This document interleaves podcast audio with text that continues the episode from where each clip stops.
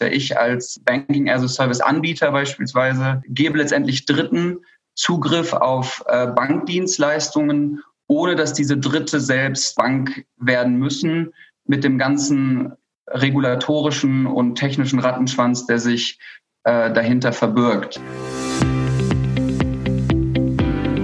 Herzlich willkommen zum Fintech-Podcast von Payment and Banking. In unserem wöchentlichen Podcast sprechen wir mit interessanten Köpfen aus der Branche über unsere Hauptthemen Fintech, Payment, Banking und Mobile. Herzlich willkommen, Payment und Banking Fintech Podcast. Heute Morgen, ähm, Samstagsmorgen, ähm, habe ich zwei Gäste zu Besuch, ähm, zwei Kollegen von Wirecard, wobei der eine auch eine Rolle bei Payment und Banking hat.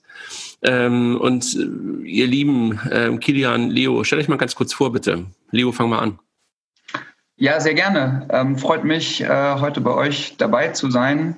Treuer Zuhörer des Podcasts schon seit einigen Jahren. Ähm, ich, äh, mein Name ist Leo. Ich arbeite bei äh, der Wirecard in, in München und äh, bin in Europa für ähm, den Bereich äh, Fintech, und Financial Institutions zuständig.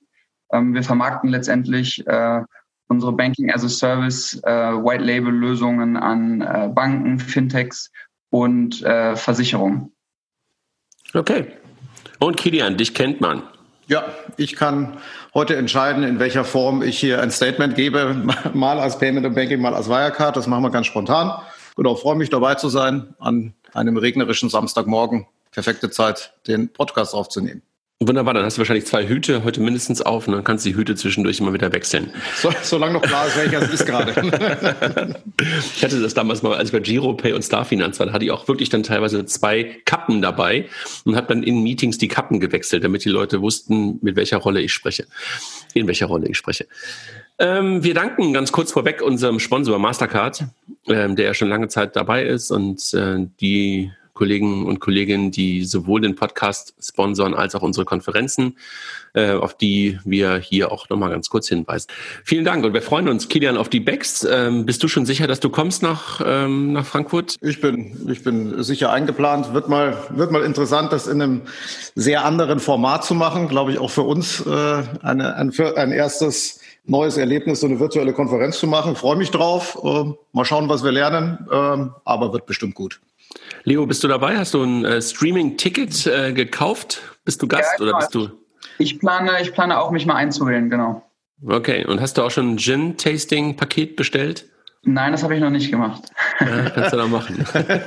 Andere will damit sagen, ohne Gin-Tasting geht das nicht. Ja. Nee, aber ich, ich glaube, das ist eine, also es gab ja eine ganze Menge von diesen virtuellen äh, Wine-Tastings und sowas in den letzten ähm, Corona-bedingten ähm, geschlossenen lokalen Zeiten geiler Satz. Ähm, und das mit dem Gin-Tasting, das, das gehört ja so ein bisschen auch zur, zur Becks dazu, haben wir in den letzten Jahren auch immer wieder gemacht. Und insofern freue ich mich wirklich total darauf, dass wir das auch diesmal virtuell machen. Und die Stefanie, die das ja dann in, in Frankfurt vor Ort machen wird, mit der die hat mich das allererste Mal in die Gin-Welt eingeführt. Und ich muss sagen, äh, das ist ähm, sehr nachhaltig hängen geblieben. Und insofern bin ich mal gespannt, wie, wie ihr das auch findet mit der und diese Pakete, die sie da zusammengestellt hat. Ich kenne so ein paar Gins daraus. Freue ich mich drauf. Aber eigentlich wollten wir darüber gar nicht sprechen, sondern wir machen gerade machen was anderes. Genau, mal was anderes. Und noch ohne Frühstück bei mir jedenfalls im, im Magen über Gin zu sprechen, ist auch ein bisschen schwierig. Wir wollen sprechen heute über das Thema Banking as a Service. Leo, du hast es gerade schon kurz angedeutet. Ähm, du bist bei der Wirecard verantwortlich in Europa für das Thema Fintech. Ähm, ähm, Partnerschaften, Kooperationen oder einfach auch Lieferantenbeziehungen. Ne? Also ihr stellt was zur Verfügung. Und ähm, wollen wir vielleicht mal ganz kurz, wenn wir auf das Thema, ähm, ähm, so, ich sag mal, Banking as a Service, Bank as a Service, wie man das auch nochmal unterscheiden kann, vielleicht ganz kurz äh, das mal definieren. Vielleicht, ähm, Leo, willst du das mal machen? Äh, willst du vielleicht mal sagen, was du unter Banking as a Service verstehst? Ja, sehr gerne. Ihr könnt ja dann gerne einfach äh, hinzufügen. Also aus unserer Perspektive geht es beim Thema Banking as a Service, also A natürlich ist es eine Ableitung in gewisser Weise von dem ähm, mittlerweile sehr bekannten Begriff Software as a Service, wo es darum geht, sage ich mal, sehr flexibel, on-demand ähm, Software zu beziehen ähm, über die Cloud.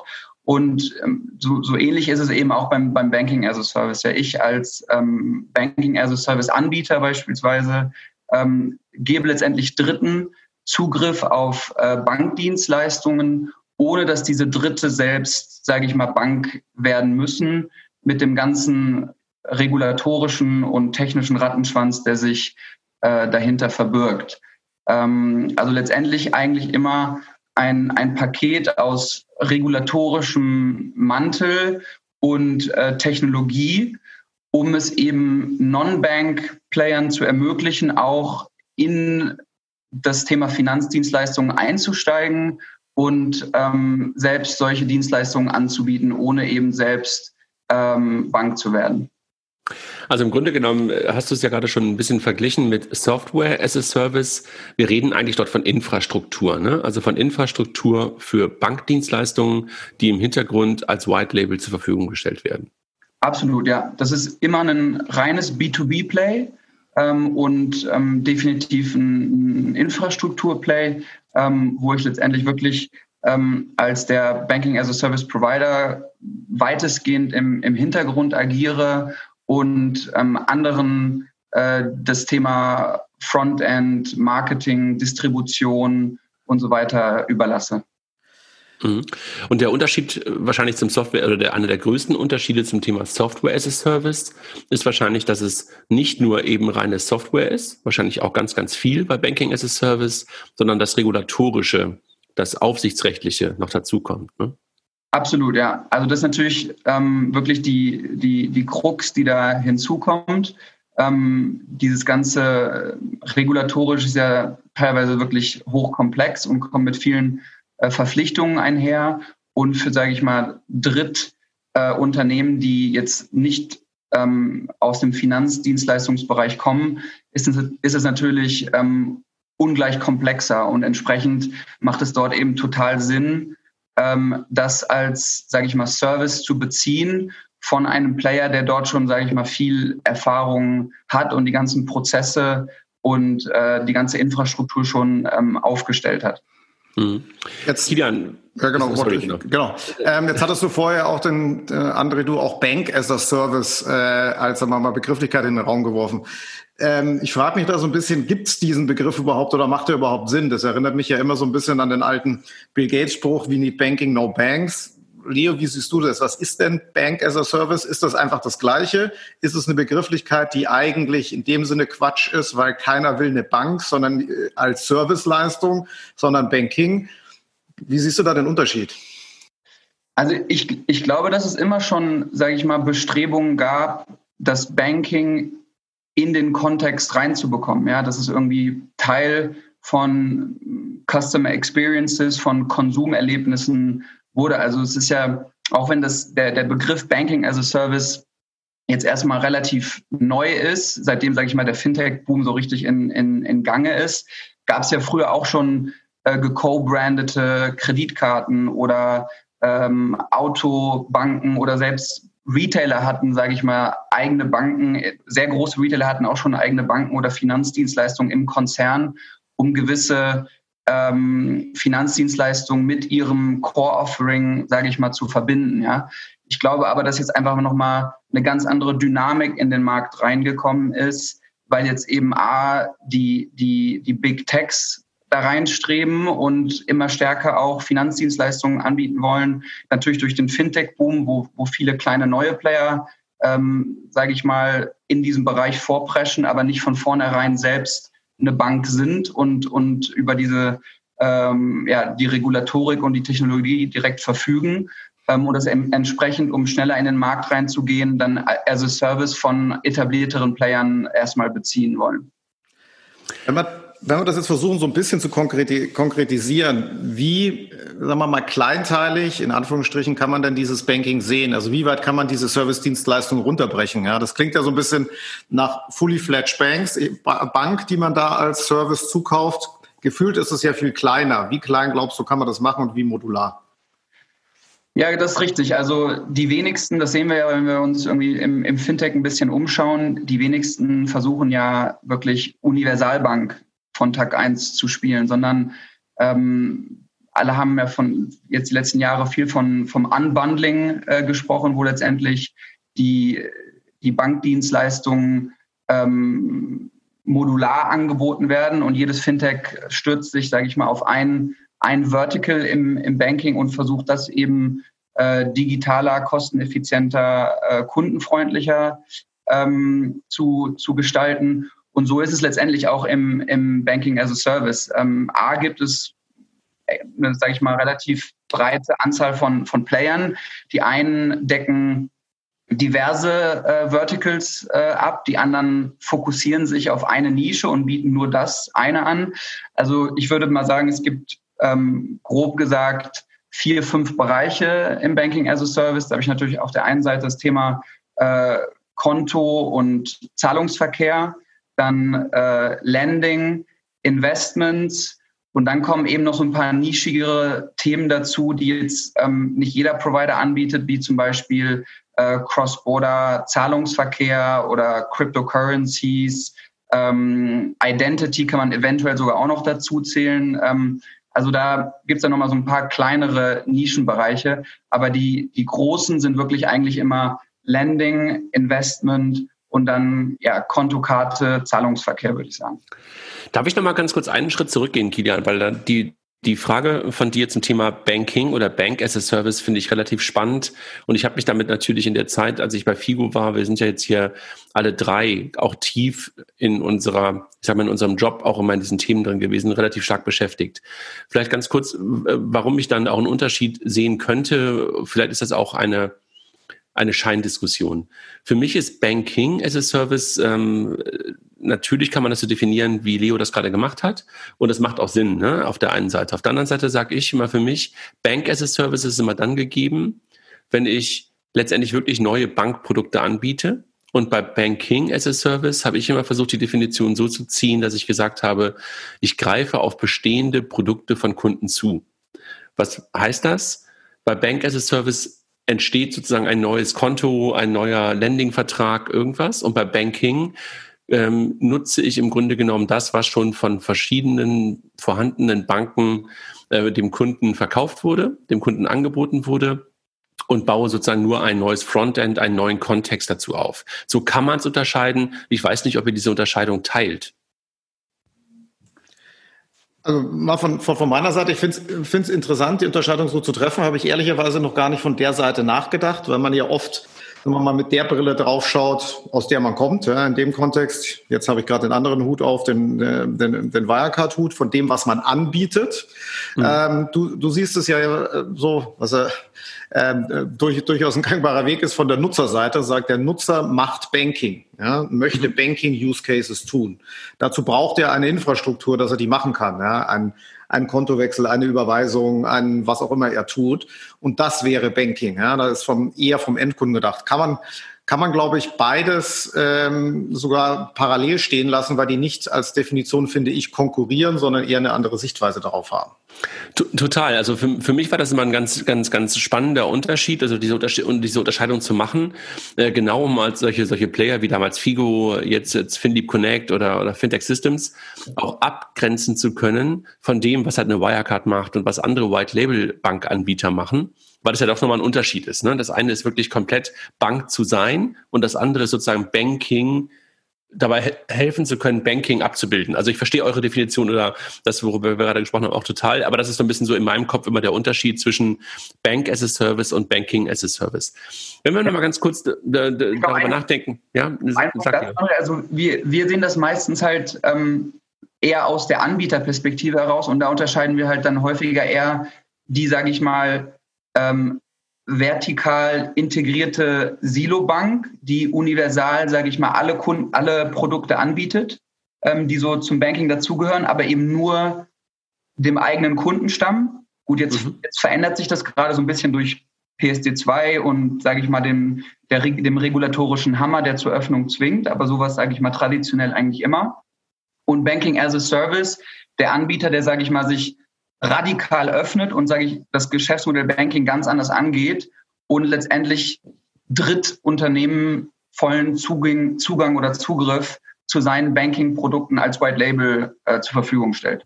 Mhm. Ver, ver, versteht total den Unterschied. Ähm, ich wollte euch nur noch mal ganz kurz sagen, so wo ich wo ich herkam, um den Unterschied überhaupt zwischen Bank as a Service und Banking as a Service zu machen, weil Kilian fragt ja eigentlich auch nach dem Sinn. Macht es überhaupt Sinn, das sozusagen zu unterscheiden oder reden wir eigentlich nicht immer nur über Banking? Kilian, wir sind ja ein bisschen älter als Leo. Wenn du darauf guckst, so, so die Quatsch. Entstehung. So ein Quatsch. woher dieser Trend kommt. Also Leo hat es gerade schon mal kurz angedeutet, aber das ist ja etwas, was jetzt nicht noch nie da war, aber was in dieser D Dimension relativ schnell am Anfang von dieser Fintech-Welle auch stand, ne? der Bedarf, sowas zu haben. Kannst du dich daran erinnern, als es so richtig losging und als dieser Begriff auch ins Leben oder in unseren Alltag gekommen ist? Ja, also kann ich mich auf jeden Fall. Und, und, und wie du sagst, da war, glaube ich, auf einmal ein Bedarf da, der durch den, den Fintech-Trend, also vor allem kombiniert mit den entsprechenden Companies und Startups, die da auf einmal da war, äh, generiert worden ist. Und ähm, da war jetzt keiner groß strategisch darauf vorbereitet, würde ich jetzt mal sagen, sondern eher, das hat sich so entwickelt. Ähm, und ist immer größer geworden und darauf hat sich jetzt sagen wir mal ein extra Service-Produktbereich entwickelt, der sich langsam etabliert, wo man langsam sagt, okay, es gibt jetzt, wie in vielen anderen Bereichen auch, die entsprechenden Player, die das anbieten, ein klassisches Wettbewerbsumfeld und so weiter. Ich glaube, in der Vergangenheit war das Thema gar nicht so groß, äh, Wettbewerb oder sowas, sondern eher eine Art, kriegt überhaupt jemand irgendwie hin, ne? so eine Banking-Service-Dienstleistung anzubieten? Ich glaube, es gab in der Tat in bestimmten Nischen schon immer solche Player, die im Grunde genommen Infrastrukturbank waren, ne? also so eine, eine Baderbank oder eine Sutor-Bank oder sowas. Die haben halt eher für Offline-Geschäfte ähm, die Infrastrukturbank zur Verfügung gestellt, nur das ins Digitale zu übertragen. Und das war ja mit dem, was im Fintech passiert ist, im, im Grunde genommen ist das ja äh, komischer Satz, die Grundlage gewesen, aber dass da einfach das, was vorher offline war, digitalisiert wurde und das dann auch als Service Layer anzubieten, das war, glaube ich, so der, der, der entscheidende Move. Und der eine oder andere hat es dann auch geschafft, sich in diese Richtung zu, ähm, zu entwickeln. Und ein paar andere haben das nicht geschafft. Ich weiß halt ziemlich genau, am Anfang der Fintech-Welle, haben ja viele einfach gesagt, okay, ich mache jetzt hier Banking ähm, und ich mache das einfach technologiegetrieben. Und plötzlich kam dann ähm, so etwas äh, hoch wie die Frage nach Regulatorik, was bist du überhaupt? Und dann sind ja diese Player dann auch hochgespült worden. Ne? Und, und ähm, ihr natürlich irgendwie auch ganz, ganz stark, also als, als Wirecard in das Thema reingekommen. Ähm, warum glaubt ihr, und, und Leo, vielleicht nochmal die Frage an dich, warum drängen gerade so viele neue Spieler in diesen, in diesen Bereich rein? Also ähm, was ist so ein bisschen so der Hintergrund, ähm, dass auch der Bedarf an Banking as a Service so groß geworden ist?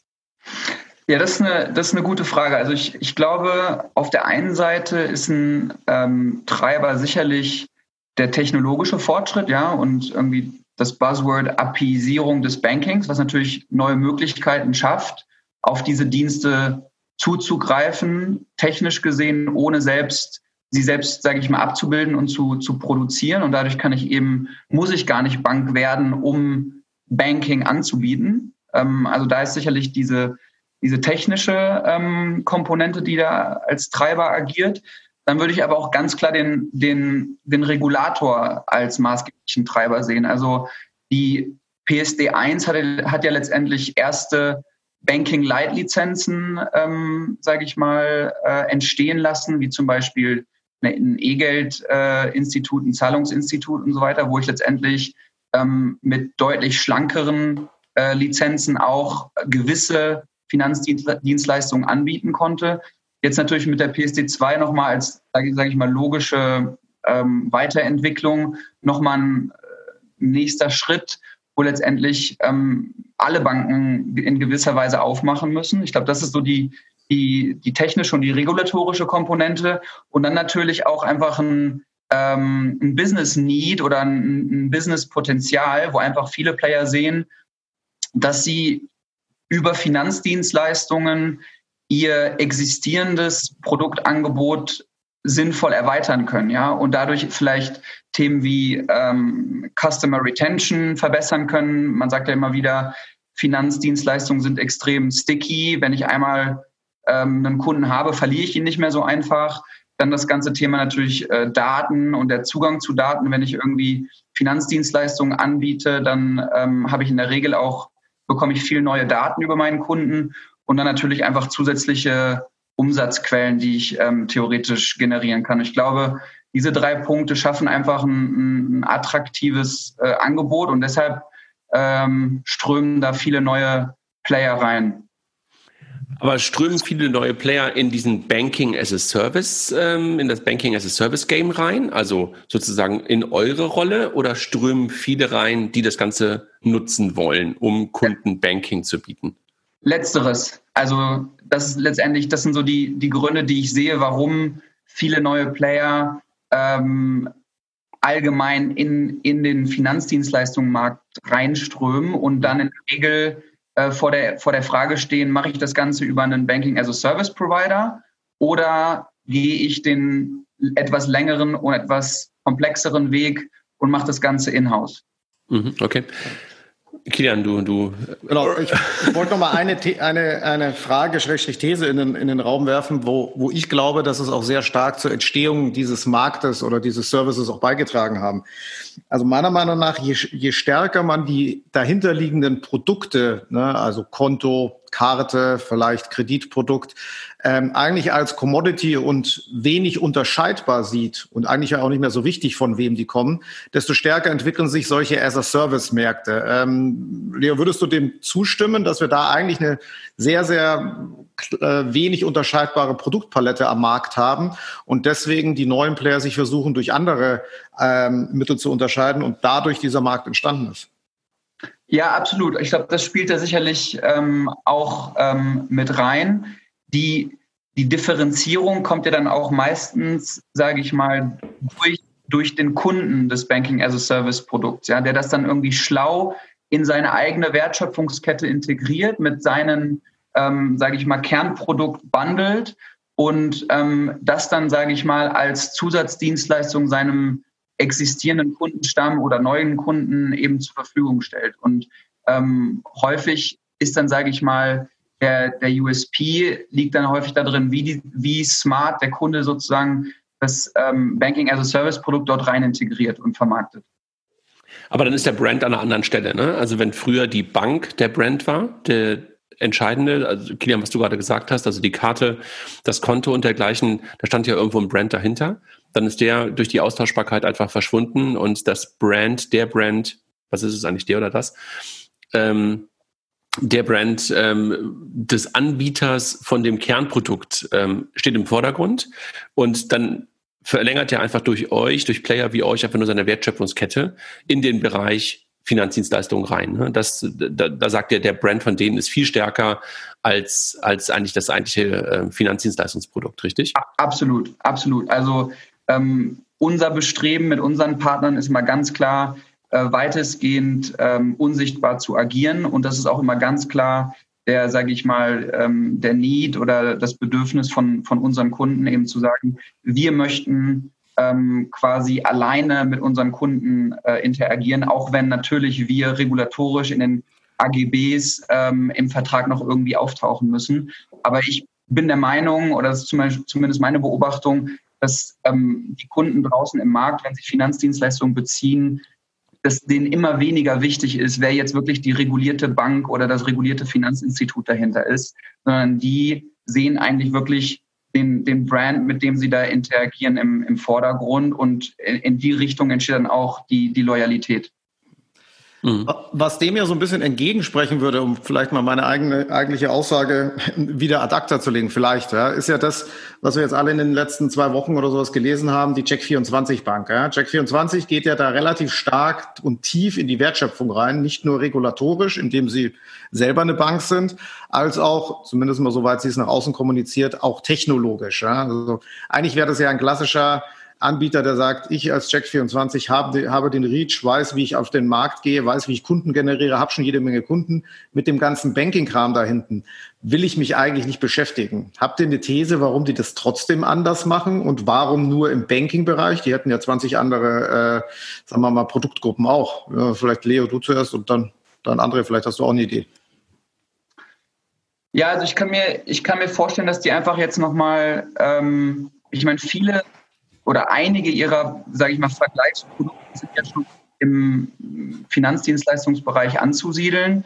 Und vielleicht sehen Sie da jetzt einfach besonders großes Potenzial und entsprechend ähm, ist das der, der nächste, nächste Schritt. Und ich glaube einfach, dass Sie sagen, okay, über das Thema äh, Banking habe ich halt die höchste Alltagsrelevanz, ja. Letztendlich checken die meisten Kunden irgendwie einmal am Tag ihr Konto oder irgendwie alle zwei Tage oder sind zumindest jeden Tag mit ihrer Karte äh, irgendwie unterwegs. Und in dem Moment, wo ich eben diese Schnittstelle ohne in Richtung Kunde, habe ich natürlich eine unglaubliche Alltagsrelevanz und als starker Brand wie Check24 halt nochmal einen Riesenhebel, um ähm, beim Thema Daten und dann eben auch ähm, absatzgetrieben äh, neue Produkte zu platzieren. Ich habe da auch ein bisschen drüber nachgedacht, Kilian. Und also ich glaube, dass das Thema Alltagsrelevanz und Banking und, und auch dadurch auch ein Stück weit Payment durchaus ein Treiber sein kann, für die Kollegen zu sagen, wir wollen da rein. Ähm, das haben sie auch schon versucht, indem sie halt so ihre ersten Banking-Apps und sowas angeboten haben, die sie ja mittlerweile auch in ihr Kernprodukt rein integriert haben, um noch mehr Touchpoints zu haben. Daran glaube ich auch. Warum die jetzt im Banking die komplette, wenn man so will, Value Chain bis zur eigenen Bank, bis zur eigenen Banktechnik machen, kann ich mir nur daher erklären, dass sie sagen, das ist so strategisch relevant, dass wir da gar nicht in eine Partnerschaft reingehen wollen, sondern wir machen das wirklich komplett full-fledged, um die komplette Handlungsfähigkeit auch zu haben und greifen halt nicht auf einen Banking as a Service Provider ähm, zurück, sondern gehen da wirklich komplett den, den kompletten Weg, weil es halt so strategisch so eine hohe Relevanz hat. Weil das kann man ja auch sich überlegen. Also Banking as a Service, Banking as a Service Provider macht, glaube ich, für viele total Sinn, wie ihr ja auch an eurem eigenen Business merkt, wenn das nicht die Kernkompetenz ist. Könnte ich mir jedenfalls vorstellen. Wenn das wirklich die richtige Kernkompetenz ist, dann kann ich mir vorstellen, dass es in Teilen ein temporäres Element ist, um das zu tun, um schneller zu sein. Beispiel auch euer ehemaliger Kunde oder auch, glaube ich, weiß gar nicht, ob er heute immer noch Kunde ist, N26, die halt gesagt haben, am Anfang suche ich mir einen Banking as a Service Provider, mit dem gehe ich den ersten Schritt. Wenn ich dann aber eine höhere Relevanz bekomme und das Thema wirklich funktioniert, gehe ich dann möglicherweise doch irgendwann meinen eigenen Weg mit der komplett eigenen Bank. Und da kann ich mir vorstellen, dass eine Check24, weil sie halt nicht dieses Chicken-Egg-Problem haben. Die haben ja vom ersten Moment an das Potenzial auf unglaublich viele Kunden, weil sie halt diesen Kundenzugang schon haben, gesagt haben, okay, strategisch so wichtig, den Weg gehe ich komplett alleine. Das könnte ich, äh, wäre meine These. Wie, wie siehst du das denn, Kilian? Ja, also ich, ich glaube, am Ende ist es, äh, ist es, eine, ist es eine Mischung. Ähm, also es ist, glaube ich, ähm, auf der einen Seite, dadurch, dass man ein gewisser größerer Player ja schon ist, jetzt zwar nicht im, nicht im äh, Bankmarkt, aber insgesamt am Markt, ähm, hat man vielleicht eine gewisse, in Anführungsstrichen, Angst davor, sich in Abhängigkeit von irgendeinem Provider zu geben, der im Kontext Banking oder Bank dann durchaus einen relevanten Teil der, der, der Wertschöpfungskette besetzt. Ja, so und wir wissen, wir wissen, wir wissen alle, das ist komplexes, komplexes Geschäft, was dahinter liegt dass natürlich, dass man natürlich versucht, nach außen so einfach wie möglich darzustellen. Das ist ja auch Teil der, der, der Wertschöpfung und Teil der Unterscheidung, ist jemand einfach zu machen, Banking zu nutzen. Trotzdem hängt Komplexität dahinten, technologischer Natur, regulatorische Natur und so weiter. Mhm. Äh, das heißt, so, ein Aus, so eine Auswahl triffst du nicht jede Woche. Ne? So, das ist auch, das ist auch klar. Und da ähm, hat man vielleicht Angst vor der Abhängigkeit zu haben. Das ist das eine. Ähm, das, ähm, das ist aber, sagen wir mal, eher der technologische Teil. Ne? So bei regulatorisch hat man sich ja davor schon entschieden, ich gehe überhaupt mal da rein und mache eine eigene Banklizenz. Ne? So, das hätte man ja auch nicht tun müssen. Ne? Man wird auch gleich sagen können, mache ich gar nicht. Ich, ich lebe es zwar trotzdem als Check24, aber ich hole mir sowohl Lizenz als auch Technologie als auch andere Services vom Format. Ich glaube, es ist ein starker Abhängigkeitstreiber. Ähm, es scheint auch, dass man mehr Geschäft in dieser Wertschöpfungskette ähm, sieht. Ich habe ja bis jetzt Check24 als auch sehr zahlengetrieben kennengelernt, so wie sie auf jeden Fall mal Marketing und Customer Acquisition machen ja, und auch ihren Produktvergleich und so weiter. Das heißt, man sieht wohl in der Wertschöpfung äh, so viel Potenzial durch Eigenleistung, äh, um sich da die Marge zu holen, als wie durch Fremdleistung. Das könnte auch ein Thema sein, ja, aber spekuliere ich jetzt, spekuliere ich jetzt ein bisschen. Das sehe ich als, als, Haupt, als Hauptthema. Aber auch ganz ehrlich, 100 Prozent nachvollziehen kann ich es ehrlicherweise nicht. Ja. So. Ich, ich würde noch einen Punkt äh, da ergänzen. Und zwar, glaube ich, spielt da sicherlich auch mit rein, wie, wie breit meine oder wie groß meine Ambitionen im Banking halt sind. Ja? Und ich glaube, dass ein Player wie, ein, wie eine Check24 mit unglaublichen Ressourcen, die werden es, auch wenn die jetzt erstmal im ersten Schritt, glaube ich, nur ein, Konto und eine Karte angekündigt haben, werden die es dabei nicht belassen sondern die werden halt in die anderen Banking Verticals sich ausbreiten ähm, und, und die komplette Produktpalette letztendlich anbieten, bis hin zu Universalbank ähm, äh. Und ähm, wenn ich, sage ich mal, einen, einen, einen, Fintech oder ein Player bin, der sich, sage ich mal, nur ein Vertical aus das irgendwie extrem gut und neu denkt und, und digitalisiert, dann ist der Case wahrscheinlich schon ein stärkerer zu sagen, okay, das lagere ich aus und mache es mit einem Banking as a Service Provider, als wenn ich solche Ambitionen habe, wirklich die komplette Palette abzudecken. Bin ich komplett bei dir. Wenn wir mal ganz kurz äh, über, weil Check24 ist, glaube ich, so ein großes Thema, damit könnten wir jetzt den ganzen Podcast ähm, weiter, weiter besprechen. Ähm, Leo, aber äh, darauf aufbauend, ähm, vielleicht aber auch so eine Frage, die Richtung Banking as a Service weiterhin geht. Du sprichst gerade von Verticals. Wenn du von Verticals sprichst in diesem in dieser, in, dieser Hinsicht. Was meinst du damit? Du hast es, glaube ich, ganz am Anfang schon mal kurz angedeutet, dass Banking as a Service in verschiedenen, verschiedene Teile zu, zu schneiden ist. Aber was sind das für typische Verticals, die ihr seht, die ihr seht, wenn jemand auf euch zukommt und sagt, ich möchte eure Dienstleistungen nutzen? Ja, kann ich gerne mal einen kurzen ähm, Überblick verschaffen. Also ganz, ganz ähm, zentral ist sicherlich immer das ähm, Thema äh, Issuing und darunter verbirgt sich eben ähm, die, sage ich, das Emittieren von irgendwelchen Konten, sei es vollwertige Bankkonten, E-Geldkonten, ähm, wie dem auch sei, mit ähm, oder ohne Karte. Ja, das wäre so das erste Vertical. Äh, da verbirgt sich natürlich das ganze Thema Zahlungsverkehr äh, dahinter. Dann das Thema Lending, ja, ob ganz kurz, ganz kurz unter unter Issuing verstehst du sowohl Karte als auch Konto, ja? Ja, absolut. Okay. Mhm. Genau. Mhm. Dann zweiter, zweiter Block würde ich sagen, ist das Thema ähm, Lending. Das kann natürlich dann auch wieder in verschiedenen äh, Facetten kommen, seien es irgendwie äh, Kreditlinien oder Ratenkredite, also unterschiedliche Formen, ähm, aber eben immer in irgendeiner Form ein, ein, ein Kredit. Ähm, dritter Block wäre aus meiner Perspektive alles, was mit dem Thema Investment ähm, zu tun hat, äh, äh, Brokerage-Themen, ähm, Robo-Advisor-Themen, äh, Trading und so weiter und so fort. Ähm, da kann man eventuell sogar auch noch das Thema Cryptocurrency als, als, als Sub-Vertical ähm, von sehen.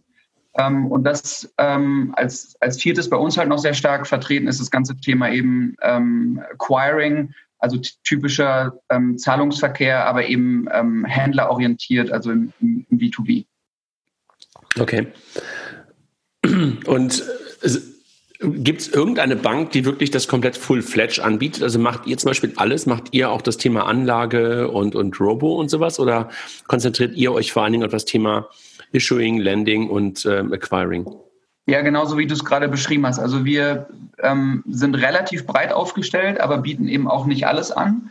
Und das ist eigentlich, wenn man sich so den Markt anschaut, auch ähm, relativ üblich. Also entweder konzentriere ich mich wirklich nur auf ein einziges Vertical oder ich mhm. ähm, decke zwar mehrere ab, aber ich, ich kenne eigentlich kaum einen Player, der wirklich ähm, die komplette Palette anbietet. Wahrscheinlich einfach auch, weil ähm, jeder sich so seinen Sweet, Pot, Sweet Spot raussucht ähm, und die, die Komplexität zwischen den Verticals dann doch auch ähm, relativ hoch ist und nicht jede Bank, sage ich mal, ähm, auch äh, die Prozesse und, und so ähm, hat, um direkt alle, alle Verticals anbieten zu können.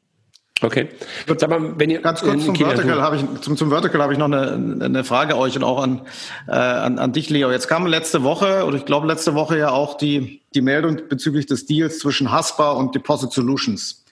Ähm, auch ein Vertical, das was Deposit Solutions eigentlich anbietet. Äh, würdest du oder ihr das auch als Banking as a Service sehen in einem bestimmten Bereich, nämlich da halt wie immer man es nennt, äh, Zins, Schrägstrich, Anlage. Ist es auch ein Zeichen, dass diese, diese Verticals ähm, viel, viel breiter werden? Weil ich ehrlich, ehrlicherweise Banking as a Service sehr stark aus dem Bereich sehe, das ist vielleicht auch in Anführungsstrichen Betriebsblindheit, wo, wo sagen wir mal, eine Wirecard herkommt. Und jetzt sehen wir die ersten Player im Zinsbereich und so weiter. Das heißt, äh, es wird, wird breiter. Deswegen die Frage, ist das auch Banking as a Service oder ist es einfach eine 0815 Kooperation? Und wenn ja, geht es in diese Richtung weiter? Ja, Leo, du, fang du an. Frage. Ist eine interessante Frage. Ähm, ich glaube, dass, dass wir da gerade schon so gewisse Bewegungen im Markt sehen, ähm, die das, das so ein bisschen ähm, aufweichen, diese Begrifflichkeit, wie wir sie eben definiert haben und eben auch ähm, solche Player wie eine Deposit Solutions so ein bisschen in den Bereich vordringen. Ein anderes Beispiel, wo ich das auch ähm, beobachte, ist äh, das Thema ähm, PSD2-Lizenzen und Rack Shield, wo es ja auch einige Player mittlerweile in Europa gibt, die eben nicht nur die technologische Brücke schlagen, um eben ähm, den Access to Account oder die, die Zahlungen auszulösen, sondern eben auch die PSD2-Lizenz, die dahinter ist. Und ich habe ja am Anfang gesagt, eigentlich für mich gehört, das, gehört dazu immer einen, eine Regulatorik-Komponente und eine Technologiekomponente. Und die wäre ja sogar in so einem Case wie dem Racksheet auch erfüllt. Deshalb ähm, wird es da so ein bisschen, ähm, sage ich mal, ähm, nicht mehr ganz so trennscharf. Was ist irgendwie reiner technischer Dienstleister und was ist schon Banking as a Service, wo ich definitiv technische Dienstleistungen und Regulatorik als Paket anbiete. Kilian, ich glaube, die Player wie Deposit Solution oder auch Raisin ähm, definieren sich, glaube ich, in Teilen auch als Open Banking Player. Äh, und damit bist du, glaube ich, also die, die Begriffe sind, glaube ich, alle sehr, sehr schwer voneinander trennscharf ähm, zu trennen, sondern die, die fließen, glaube ich, alle ein bisschen ineinander über. Ähm, und ich glaube, so dieser, das ist ein typischer Marktplatzgedanke eigentlich, der bei einer Deposit und bei einer Raisin eigentlich da ist. Und insofern sind die schon irgendwo auch Banking as a Service ähm, Anbieter. Se, sehe ich auch so. Aber halt nicht in dem klassischen Sinne, wie du es, wie du gerade schon sagtest, vielleicht ein bisschen betriebsblind halt auch siehst. Die, die geben halt keine Karte oder kein Konto raus, sondern die sagen einfach nur, Du hast Geld auf deinem Konto, schiebst doch einfach hier auf ein anderes Konto bei einem anderen äh, Player irgendwo auf der Welt drüber. Und ähm, insofern ist das, glaube ich, schon auch ein Stück weit Banking. Aber es ist eine Frage wirklich von der Definition, wie breit definierst du Banking as a Service. Ne? Und aber, äh, insofern. Ja, ja, aber es ist wie du, wie du gesagt hast. Und da wäre ich mir nicht ganz sicher, weil der Haupttreiber, äh, dass so jemand da ins Spiel kommt, ist eigentlich nicht zwingend Technologie, vielleicht ein bisschen. Es ist nicht zwingend Regulatorik, weil das hat die Haspa vermutlich selber. Es ist aber Reach. Ja, das heißt, die, bring, die bringen, die erweitern die Produktpalette. Ne? Ja, absolut. Also und ähm, das heißt, die bringen ganz viele Anlagemöglichkeiten ins Spiel, die jetzt eine eine Haspa nicht hätte, ja, oder warum auch mhm. immer nicht oder nicht will oder whatever. Ja? Das heißt, das ist eigentlich ein dritter Aspekt, wo die große Frage ist: Ist man dann eigentlich schon wieder raus aus den beiden Kernkomponenten Technologie slash Regulatorik oder erweitert sich der Bereich und müssen sich bestehende Banking as a Service äh, Player auch überlegen, ob das nicht Teil ihres Offerings werden sollte, Schrägstrich muss. Ne? Ich glaube, äh, da sind wir wirklich in so einer Diskussion von Open Banking 2.0. Ne? Ähm, also Open Banking ist ja lange Zeit irgendwie auch so mit dem ganzen Thema PSD2 verbunden worden. Und jetzt merkst du halt genau das, was wir auch schon über lange Jahre immer gesagt haben, dass die Wertschöpfungsketten da sich verlängern auf der einen Seite, dass auch die Bank so ein Stück weit zerschnitten wird immer wieder. Und das Thema ähm, Anlage ist an der Stelle ähm, absolut, ähm, ähm, glaube ich, ein, ein, ein, ein, ein typisches Beispiel dafür, dass da diese Nadelstiche in der Bank ähm, einfach angekommen sind und da plötzlich irgendwie sozusagen neue Marktplätze, neue Marktplätze für das Thema Lending, äh, für das für das Thema Anlage zum Beispiel entstanden sind. Aber wenn wir nochmal vielleicht vielleicht weggehen ähm, von von von dieser von dieser Erweiterung auch von von von Banking as a Service, Leo, und wenn du auf euch nochmal drauf guckst, du hast gerade beschrieben, welche Verticals ihr macht im Banking as a Service und ihr macht das ja glaube ich nicht nur in Deutschland, aber ist das so, dass eure Kunden eigentlich immer in einem Land unterwegs sind oder sind die auch sofort global oder, oder ich sag mal, äh, multinational unterwegs? Ähm, multinational würde ich sagen, sehen wir immer mehr. Ähm, das hat natürlich auch damit zu tun, dass der, dass der Reifegrad ähm, im, im Markt stetig steigt und äh, dann entsprechend auch äh, Ambitionen äh, entstehen.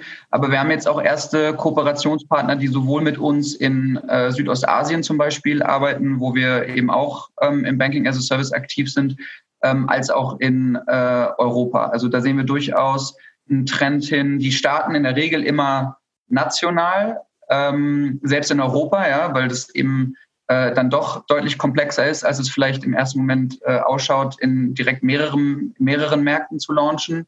Und ähm, dann in der Regel kommt dann irgendwann die Idee, erstmal vielleicht in einem ein, ein oder zwei weiteren europäischen Märkten zu launchen und dann ähm, irgendwann der, der Sprung in Richtung ähm, West oder Ost. Mhm, okay. Ähm, sag mal, und wenn, wenn du so Richtung Wettbewerb guckst, ähm, siehst du viel Wettbewerb? Jetzt, wenn wir mal ganz kurz auf Deutschland gucken und auf Europa gucken, ähm, die da sind. Also, wir haben ja gerade schon darüber gesprochen, Kilian und ich als alte Säcke, dass da auch am Anfang der Fintech-Welle schon sofort so ein paar da waren. Ähm, nimmst du viele, viele Player wahr? Also ich, ich glaube, dass es schon mittlerweile einen, einen regen Wettbewerb in dem ähm, Bereich äh, gibt, was ja auch äh, gut ist. Also ich, ich äh, weiß noch, ich, ich höre immer, ähm, wenn, wenn Miriam von den Anfängen von, von RatePay erzählt, erzählt sie immer davon, wie sie ähm, ganz Deutschland abgeklappert ist, um, sage ich mal, eine Bank zu finden, die mit ihr kooperieren wollte, ähm, um ihr Geschäftsmodell umzusetzen und dann bei der Wirecard Bank eben fündig geworden ist.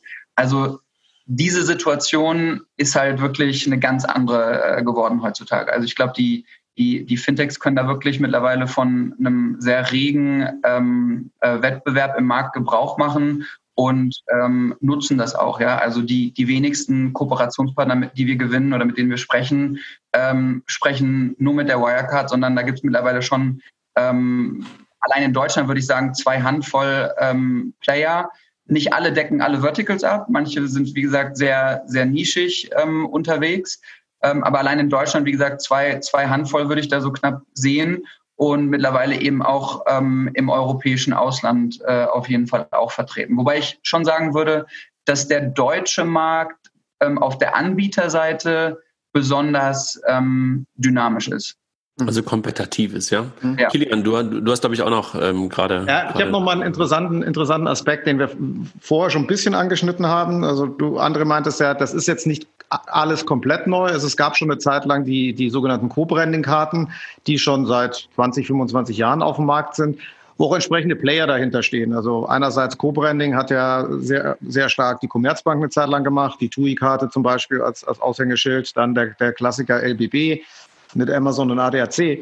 Ähm, warum ist aus denen nichts geworden? Ne? Also mal die, die waren ja bis zum gewissen Grad in einer Position, um das zu erweitern, ne? um zu sagen, gut, wir können jetzt auch wirklich Banking as a Service anbieten. Ähm, warum glaubt ihr oder warum glaubst du, Leo, dass das aus denen nichts geworden ist und man die eigentlich in dem Markt, zumindest mal mein Gefühl, nicht mehr wahrnimmt? Ja, das ist eine, das ist eine interessante Frage. Ich, ich glaube, dass es so ein bisschen auch damit zu tun hat, dass die einfach ähm, eine sehr große, eine sehr große eigene Kundenbasis haben ähm, als, sage ich mal, klassische Bank. Ja, ob es jetzt eine, eine LBB ist, die auch ein bisschen Co-Branding macht oder eine Comdirect. Ähm, die haben ja selber ähm, Millionen von Kunden und haben dann wahrscheinlich, immer so einen so ein Fokusthema. Okay, wie weit wollen Sie jetzt in dieses Banking as a Service Thema einsteigen? ich glaube, dass es schwierig ist, beides extrem gut zu machen. Ja? Ähm, und das sieht man ja auch so ein bisschen bei einer Fidor, die man versucht hat, so beide Plays zu spielen, ähm, dass das irgendwann an seine Grenzen halt äh, stößt, weil du, ein, weil du einfach nicht beides, du brauchst einfach einen Fokus und musst dich irgendwie auf eine dieser beiden Strategien konzentrieren, B2B oder eben B2C. Ich glaube, das ist ein Tech-Game, Kilian. Ich glaube, das Thema. Das ist mein Satz, den ich gerade sagen wollte. Aber mach der war, nicht, der war nicht abgestimmt. ich glaube, das ist wirklich ein Tech-Game. Also ich glaube, eine LBB und ähm, alle anderen, ähm, ich sag mal, Karten-Issuer, die du genannt hast, die White Label ähm, Issuing im Grunde genommen gemacht haben, ähm, die konnten das irgendwie. Ähm, und das war eine, das war ein Bereich irgendwo in einer großen Bank die das äh, profitabel betrieben haben, aber die haben das niemals auf die komplette Bank ähm, ausbreiten können. Also weder in der Commerzbank noch in der LBB. Ähm, und insofern haben die das optimiert. Immer auch mit Partnern dabei, dass das irgendwie funktioniert, dass die Karten ausgegeben worden sind. Aber das war niemals darauf ausgerichtet, daraus echt ein eigenes Business zu machen. Und deshalb war das auch technologisch niemals aus meiner Perspektive darauf ausgerichtet, eine komplette Banking as a Service Dienstleistung anzubieten, sondern die haben Karten ausgegeben. Das konnten sie. Karten rausgeben konnten sie gut an allen Stellen hast du dann auch schon gemerkt, dass es, sobald es technologisch wurde, zum Beispiel das Online-Banking der LBB, wir erinnern uns daran, wie das Amazon Online-Banking über Jahre aussah. Das war ja technologisch einfach eine Katastrophe. Das war BTX eigentlich. Ja, genau. Es war, genau, es war, es war wirklich BTX in bunt. Und, und insofern ähm, ist das, glaube ich, echt der, der entscheidende Punkt. Und vielleicht, bevor du gleich noch, noch reingehst, also ich habe das ein bisschen beobachten können bei einem anderen, wirklich sehr nischigen, aber spannenden, wie ich finde, Player hier aus Hamburg, die Sutor Bank. Ja, die ist ja eigentlich eine Bank gewesen, die immer für so ich sag mal, freie Handelsvertreter, freie Vermittler im Grunde genommen die Bankdienstleistung angeboten hat. Und die haben plötzlich gemerkt, dass dieses für diese Player ein Angebot zu machen, das müssen wir jetzt gerade digitalisieren. Und das haben die dann sozusagen gemacht. Ne? Und die sind diesen Schritt weitergegangen, aber auch wirklich nur komplett in dieser kleinen Nische. Die sind ja mhm. dann auch nicht daraus gekommen, dann zu sagen, wir können jetzt plötzlich Karten-Issuing, weil das ist für die ja vorher nicht notwendig gewesen. Und insofern glaube ich, dass du da bestimmte Player hast, die dann in so bestimmten Nischen weiter vorangegangen sind. Aber ähm, aus der, aus der Issuing-Welt, auf die du gerade Bezug genommen hast, dass die sich nicht in Richtung Banking as a Service entwickelt haben, ist, glaube ich, echt ein reines Tech-Game. Mhm. Jetzt habe ich Gut. sprachlos geredet. Nö, nö, ich habe noch eine habe ich noch. Äh, also in Richtung ähm, in Richtung Leo, was mich interessieren würde, wie stark siehst du den Bedarf nach dem, sagen wir mal, Produktbanking as a Service aus dem Incumbent-Bereich, also von den klassischen Banken, die ja eigentlich weniger Interesse an der Regulatorik haben müssten, weil die sollten sie selber können und die können sie in der Regel auch selber, sondern wo Technologie wahrscheinlich und auch Geschwindigkeit wichtig ist. Ist das, ist die stark und vergleichbar, sagen wir mal, mit der, mit den anderen Zielgruppen oder siehst du die nur am Rande? Doch, das ist definitiv auch ähm, ein Thema und bei uns natürlich ähm, businessseitig ein, Fokusthema, dass wir eben auch immer stärker mit Incumbents äh, arbeiten. Also wir haben auch äh, eine Handvoll Kunden aus dem Incumbent-Bereich, also wirklich klassische äh, Banken. Ähm, die kommen natürlich aus anderen Gründen zu uns oder arbeiten aus anderen Gründen mit einem Banking as a Service Provider. Also meistens spielen da dann eben äh, Tech-Themen äh, mit rein äh, dass das zu lange dauern würde, das Inhouse äh, zu bauen. Dann glaube ich eben auch ähm, äh, Unternehmenspolitik, ja, dass es einfach teilweise schneller geht, das Ganze zu, zu, zu outsourcen, als dann irgendwie ähm, intern in irgendwelche äh, Kämpfe dazu geraten ähm, mit anderen Abteilungen. Und ähm, da sehen wir schon, ähm, gerade bei so, ich sag mal, Privatbanken, mittelständischen Banken, die jetzt keine riesen Konten oder Kartenportfolien haben, aber nichtsdestotrotz den Innovationsdruck spüren, sehen wir schon ähm, eine Nachfrage und eine Bereitschaft, ähm, das sozusagen an einen Player wie uns äh, outzusourcen.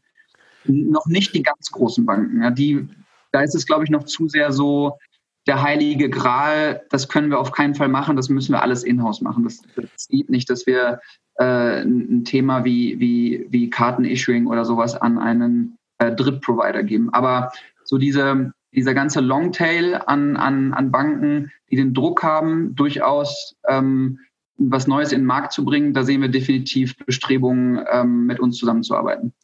Darf ich das noch mal ganz kurz verstehen? Also das heißt, Banken kommen auf euch zu und sagen, wir möchten mit euch zusammenarbeiten, wir möchten euch als Banking as a Service Provider, Bank as a Service Provider benutzen und dann nutzen die aber nicht eure Lizenzen, eure Regulatorik, sondern nutzen nur eure Technologie? Sowas, sowas gibt es auch, aber teilweise nutzen die sogar auch noch unsere Lizenzen mit. Also obwohl die theoretisch eine eigene Lizenz haben und die auch nutzen können, ist es dann teilweise komplexer, die mit unserer Technologie zu verheiraten, so dass es dann lieber komplett outsourcen. Also Need for Speed im Grunde genommen, ja? Genau. Okay, spannend. Also das ähm, äh, und äh, äh, habt ihr ein Beispiel oder oder sind die ähm, geheim? Also dass dass man das irgendwie nicht sagen darf? Nee, also gerade gerade wenn sage ich mal nicht nur Technologie von uns dahinter ist, dann sind wir ja tatsächlich ähm, komplett unsichtbar. Mhm. Aber wenn wir auch Lizenz ähm, stellen, dann äh, ist das ja durchaus bekannt, ja. Und da arbeiten wir zum Beispiel mit einer mit einer spanischen ähm, mittelgroßen Bank zusammen, die nennen sich äh, Self Bank oder Singular Bank und ähm, die haben eben gesagt, okay, die haben jetzt irgendwie nicht Hunderttausende oder gar Millionen von Kunden, sondern eben eher so ähm, im fünfstelligen äh, Bereich und wollen aber trotzdem irgendwie Apple Pay und Google Pay und so weiter ihren Kunden zur Verfügung stellen. Ähm, und ähm, entsprechend haben die eben gesagt, okay, dann machen wir es eben mit einem, mit einem Partner, ähm, und äh, dann haben wir eben eine Lösung mit denen zusammengebaut. Also und sowas, okay. sehen wir durchaus auch in anderen europäischen ähm, Ländern, dass da eben Banken auf uns zukommen. Sag mal, wenn wir so langsam zum Ende kommen und nochmal darauf gucken, ähm, hat sich entwickelt, ähm, war eigentlich schon lange da, aber über das Thema Fintech hat es sich weiterentwickelt. Jetzt reden wir ja ganz, ganz häufig davon, dass irgendwie auch die großen Big Techs in das ganze Thema reinkommen. Ähm, hat das für das Thema Banking as a Service auch eine Auswirkung? Also ist das ein Thema, was weiterhin groß da sein wird? Wird das wieder verschwinden? Oder werden jetzt möglicherweise auch plötzlich die Big Techs mit Playern wie euch zusammenarbeiten? Was glaubt ihr? Also definitiv ähm, werden wir auch äh, Kooperationen sehen, wo Big Techs auf Banking as a Service Provider Dienstleistungen zurückgreifen. Ähm, es gibt ja immer wieder diese Diskussion, okay, äh, Amazon oder einer der anderen Player dringt jetzt ins Banking ein, aber wird er auch wirklich Bank? Und man sieht ja, also ob es jetzt ein, ein, Google ist mit der mit der äh, Karte, die sie launchen äh, werden, oder auch ein Apple, die arbeiten ja auch mit Banken da zusammen und ähm, letztendlich ist es ja auch eine Form von, von Banking as a Service. Also ich glaube da, dass die da definitiv sich nur die, ähm, sage ich mal, Bereiche raussuchen, ähm, wo sie ein Businesspotenzial sehen und das ganze eklige unter Anführungsstrichen, die ganze Regulatorik und so gerne bei ähm, einem, einem Dienstleister eben belassen. Wobei die beiden Partner, die, die sich ausgesucht haben, jetzt nicht unbedingt für große Technologiekompetenz bis dahin gestanden haben. Ne? Also eine Goldman und eine City, ähm, das sind ja gerade die, die beiden Player, glaube ich, die sowohl hinter Google als auch hinter Apple stehen, waren ja bisher eigentlich eher gar nicht so die, die tech-getriebenen Unternehmen, so jedenfalls aus meiner Wahrnehmung. Ich weiß nicht, wie ihr das seht. Das ist ja nicht ihre Rolle in dem Spiel. Wie bitte? Das ist in dem Spiel nicht ihre Rolle. Technologie ist nicht ihre. Ah ja, da hast ja. du recht. Da hast du recht. So. Die haben sie nicht ausgewählt, weil sie eine gute Tech-Bank wollen. Im Gegenteil, sie wollen halt eine, die es nicht kann. Das ist mal, ähm, darüber machen wir nochmal einen Podcast, äh, Kilian. also mein, mein, mein Statement dazu. Äh, so. also das, das muss ich mal so stehen lassen, das muss ich mal nachhallen lassen. ja, also ich, ich glaube, das ist auch nicht, sage ich mal, eine allgemeingültige Regel, ja, dass ähm, die Big Techs immer das über einen, ähm, sage ich mal, Drittpartner machen werden. Wir sehen ja auch schon, dass die äh, Big Tech sich erste Lizenzen auch in Europa geholt haben. Ja? Also ich glaube, die haben mittlerweile alle eine E-Geld-Lizenz in Europa, die, die, die Big Techs oder nahezu alle. Also ich glaube nicht, dass die sagen, oh Gott, Regulatorik wollen wir gar nichts mit zu tun haben. Das ähm, ist, äh, machen wir immer über einen Partner, äh, sondern das ist einfach eine, eine Case-by-Case-Entscheidung. Die machen sich eben Gedanken, macht das Sinn, macht das äh, nicht sehen, wollen sie voll, volle Kontrolle und vollen Durchgriff haben, dann gehen sie den Weg und holen sich selbst die Lizenz und die Technologie bauen sie in der Regel sowieso. Ähm, oder ist es vielleicht erstmal äh, zu weit hergeholt, äh, das direkt zu äh, alleine zu machen und dann sind sie eben offen für Partnerschaften. Mhm. Sag mal, Leo, jetzt haben wir ja äh, verstanden, dass ihr eigentlich offen seid für alles, für, für Incumbent Banks, für, für, für Big Techs, ähm, auch für Fintechs. Ähm, macht ihr irgendwelche Grenzen oder sagst du, ähm, jeder, der irgendwie Bock hat auf das Thema Banking und äh, keine eigene Banklizenz hat oder möglicherweise sogar eine Banklizenz hat, aber ähm, die möglicherweise dort trotzdem technologische Unterstützung braucht, soll sich bei euch melden oder hast du irgendwo einen bestimmten Sweet Spot, wenn du ähm, aus der Wirecard-Brille ähm, auf das Thema drauf guckst? Ja, also wir machen natürlich schon auch, legen natürlich schon auch einen Filter an. Also ähm, ich meine, die, die Nachfrage im Markt ist nach wie vor echt ähm, sehr hoch, aber da ist natürlich auch alles dabei, ja. Also von extrem starken äh, Team mit einem extrem, einer extrem starken Produktidee bis hin zu ähm, einem Student, der jetzt irgendwie bei uns anklopft und ähm, noch eigentlich gar nichts äh, in der Tasche hat, so ungefähr. Also da ähm, ist natürlich schon auch unsere Funktion, ähm, eine gewisse Due Diligence äh, zu machen, um zu so ein bisschen wie so ein VC fast schon zu sagen, okay, glauben wir an das Team und äh, den Case ähm, und vielleicht auch die Investoren, die dahinter sind, ähm, weil wir natürlich auch Opportunitätskosten haben. Ja, wenn wir so, eine, so ein Projekt umsetzen, ähm, dann fließen natürlich auch beachtliche Ressourcen unsererseits ähm, rein und entsprechend müssen wir da auch versuchen, auf die richtigen ähm, Pferde zu, zu setzen. Aber prinzipiell sind wir erstmal sehr, sage ich mal, offen und bodenständig und sprechen mit, mit eigentlich jedem, der sich an uns wendet. Also das heißt sozusagen, eure Eingangstür ist offen, aber trotzdem brauchst du halt Mindest, ähm, äh, wie würde man in der Disco früher sagen, äh, einen Mindestumsatz, ja, um reinzukommen. Ja, oder ich würde gar nicht sagen Mindestumsatz, weil häufig, also wir haben diverse Partner, die mit uns live sind, die äh, bei uns angeklopft hatten, da waren die irgendwie äh, zwei Gründer mit einem Pitch-Deck. Ja? Also es ist nicht, dass wir sagen, okay, wir haben jetzt extrem hohe Markteintrittsbarrieren, um mit uns zusammenzuarbeiten, aber die brauchen halt eine gewisse Credibility, ähm, wenn die sie uns halt unter Beweis stellen müssen, wenn sie mit uns in diesen Calls und Meetings sozusagen ähm, sprechen. Also das ist ein bisschen so, du kommst in die Disco auch rein ohne Mindestumsatz, wenn du halt Influencer bist. Genau. Oder besonders aus. Okay, die Tonschuhe bleiben draußen. Kilian, hast du noch ähm, in deiner Doppelfunktion eine Frage? Weil ansonsten, glaube ich, haben wir ganz guten äh, Ritt über das Thema Bank as a Service, Banking as a Service, da auch ein bisschen die Unterscheidung gemacht haben, glaube ich, stark darüber gesprochen, äh, dass Tech ein großer Treiber ist, dass es ähm, äh, meistens national anfängt, dann aber halt auch ganz, ganz häufig multinational wird, ähm, dass es halt verschiedene Verticals gibt. Ähm, und dass ihr eigentlich jeden reinlasst, äh, der halt irgendwie eine gewisse Kredibilität hat, habe ich verstanden, Leo. Ähm, glaube ich, einen ganz guten Ritt durch das ganze Thema durch. Hast du noch etwas? Nee, aber nee, jetzt heute nicht mehr, außer dass ich mitgenommen habe, dass wir mindestens noch Themen für zwei weitere Podcasts gefunden haben. ja, das glaube ich auch. Also das Thema Check24 haben wir, glaube ich, auf jeden Fall mitgenommen. Ne? Und ähm, so dieses Thema, ähm, warum so, welchen Partner suche ich mir als Big Tech für das Thema Banking aus, finde ich irgendwie auch nochmal durchaus ein, ein, ein, ein Podcast wert. Leo, hast du noch etwas, was du ähm, den Hörerinnen und Hörern mitgeben magst in dieser, in dieser Runde?